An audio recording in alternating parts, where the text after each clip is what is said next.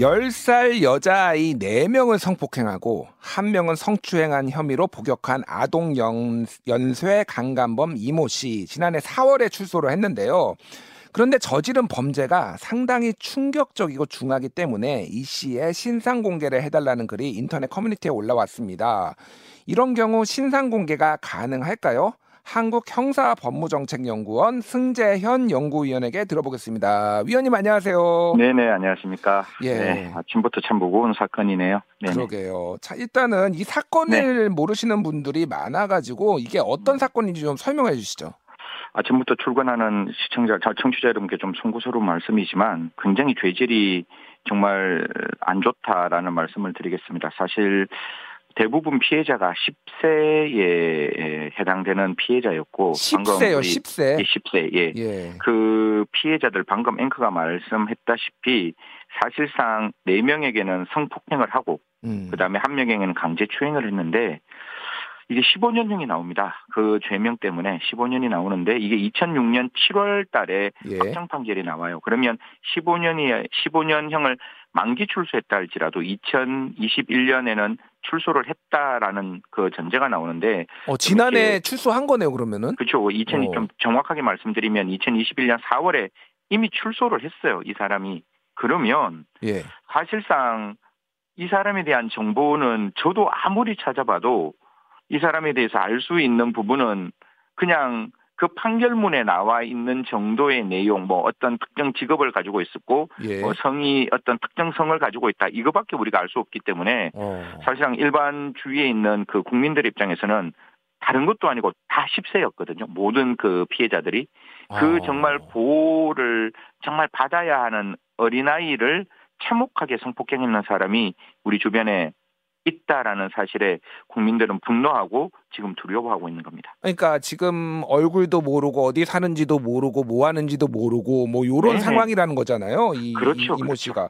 그런데 우리가 알기로는 지금 원래 이제 성범죄자 같은 경우에는 검토를 거쳐 위원회를 거쳐 가지고 네. 신상 공개를 하는 걸로 알고 있는데 얘이 씨는 왜 지금 대상이 아닌데 안 된 건가요? 아, 아까 제가 말씀드렸다시피 이 씨가 좀 저 청취자 여러분 요 시기를 조금 기억하셔야 되는데 이게 법 때문에 그런 건데 이 사람이 마지막에 범죄를 저지른 게 2006년 4월이었어요. 예. 2006년 4월이었는데 지금 우리가 알고 있는 그 성범죄자 알림이 2에 그 사람의 그 정보가 등록되는 법은 2008년 2월 4일 날 만들어졌습니다. 그러니까 행위시법을 따르면 2006년에는 이 법이 없었는 거죠. 예. 그래서 성범죄자 알림이에 등록도 안 되고 그 다음에 우리가 우편물을 받는 거잖아요. 예. 우편물을 받는 거는 2008년 4월 16일 날 시행됐습니다. 그러니까 어. 이 지금 나쁜 사람이라고 얘기를 할게요. 이 나쁜 사람이 그 범죄를 저질렀는 2006년 4월 22일에는 성범죄자 알림이 2라는 제도도 없었고 예. 그 성범죄자를 우리 주변의 우편으로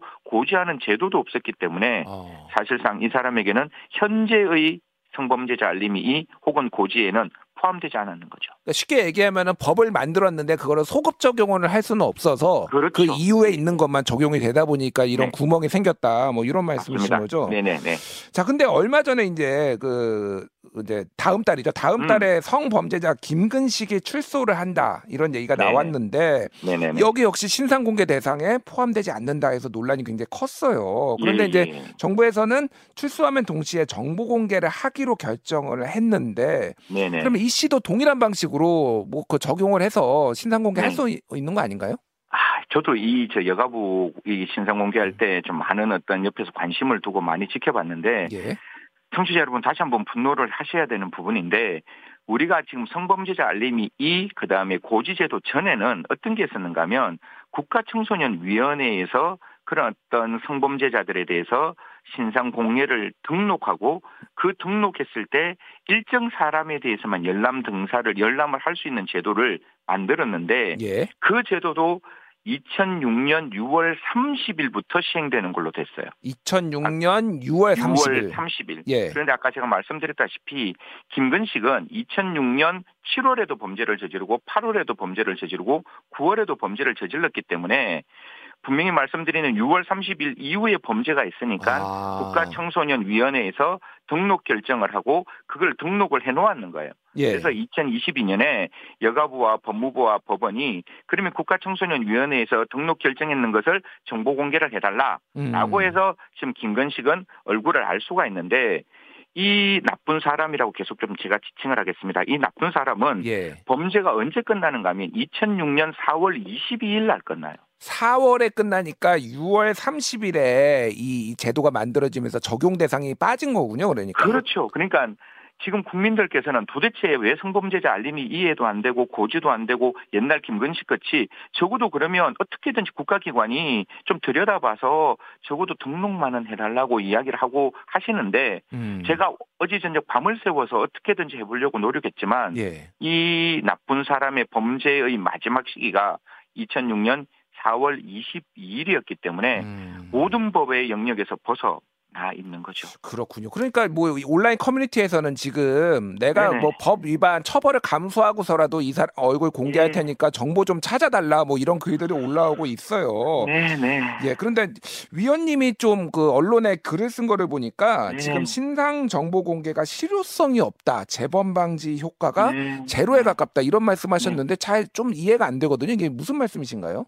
제가 이 사실은 이런 사람들이 세상에 나와 있다는 것 자체에서 저는 분노를 하고 있는 사람인데 예, 그래도 현재 제도가 재범을 방지하기 위해서라면 뭔가 효과가 있어야 되는데 음. 지금 우리가 고지 제도라고 해서 내 주변에 성범죄자가 살고 있다라는 우편물을 받아도 제가 이사 갈 수가 없어요.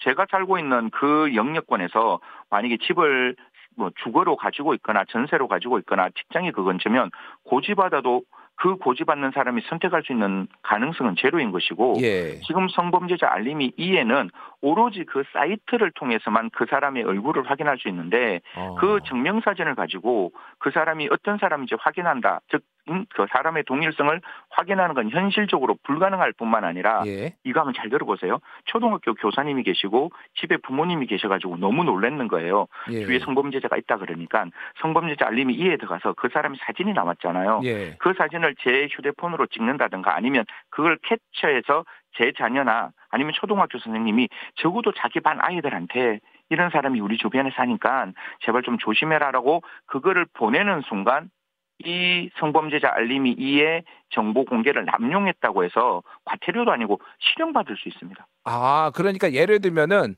그게 네. 알림이가 사이트에 들어가서 보니까 이렇게 이렇게 생긴 사람이 네. 과거에 성범죄를 저질렀어. 그래서 우리 딸을 위해서 내가 카 어, 휴대폰으로 사진을 찍어서 이 사람 조심해 하고 카톡으로 전송을 해도 이게 처벌받는다고요? 그러니까요. 예, 이게 그러니까 이게 구속요건에 해당성이 있으니까 나중에 이게 뭐 사회상규에 반하지 않는 뭐 위법성이 조각되는 건 논외로 치도 법이 그걸 처벌하고 있으니 어. 제가 봤을 때는 도대체 성범죄자 알림이 2에 나오는 그 내용의 그 사이트에 아이를 손잡고 가서 그 사이트에서 아이 머릿속에 그 사람을 기억시켜 놔야 되는 거거든요. 한번첫 번째 본다고 또 이게 잘 머릿속에 들어오는 게 그렇죠. 아니잖아요. 예. 아이, 그리고 그 사람의 얼굴을 아이에게 기억시킨다는 게 저는 제2의 가해고 그 아이에게 트라우마가 될 수 있는 거거든요. 어. 그래서 저는 결론적으로 이렇게 위험한 사람 왜 사회에 나와서 우리 곁에 있어야 하느냐에 대한 조금 더 큰 분노와 조금 더 그러한 제도 개선이 필요하지 않느냐. 음. 즉 우리 사회에 좀 불안한 사람들은 조금 사회보다는 조금 다른 장소에서 또 다른 처우가 필요하지 않는가 그렇게 생각합니다. 알겠습니다. 그래서 지금 제도 보완과 관련해서 법무부에서 네. 한동훈 장관이 소아 성기호증 아동 성범죄자의 치료 감호를 확대하겠다 이렇게 발표를 했는데 네네네. 이게 이제 치료 감호라는 게 과거에 군사정권 시대 보호 감호처럼 과도하게 네. 되면은 이렇게 네. 인권 침해 우려 뭐 사실상의 이제 뭐 어, 교도소를 연장하는 거 아니냐 이런 맞습니다. 우려가 예, 예. 있는데 어떻게 보십니까?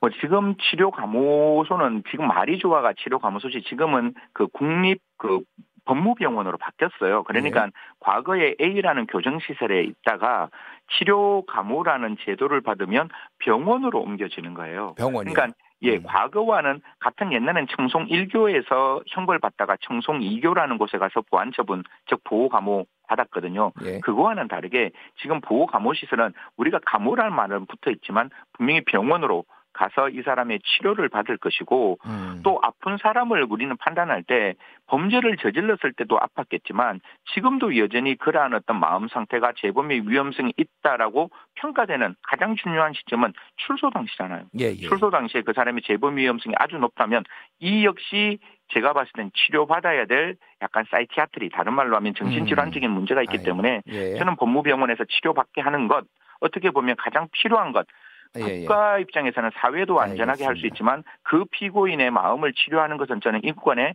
반하지 않는다라는 말씀 드리겠습니다. 알겠습니다. 오늘 여기까지 듣겠습니다. 지금까지 승재현 형사정책연구원 연구위원이었습니다. 감사합니다. 네, 고맙습니다. 김현정의 뉴스쇼는 시청자 여러분의 참여를 기다립니다. 구독과 좋아요, 댓글 잊지 않으셨죠?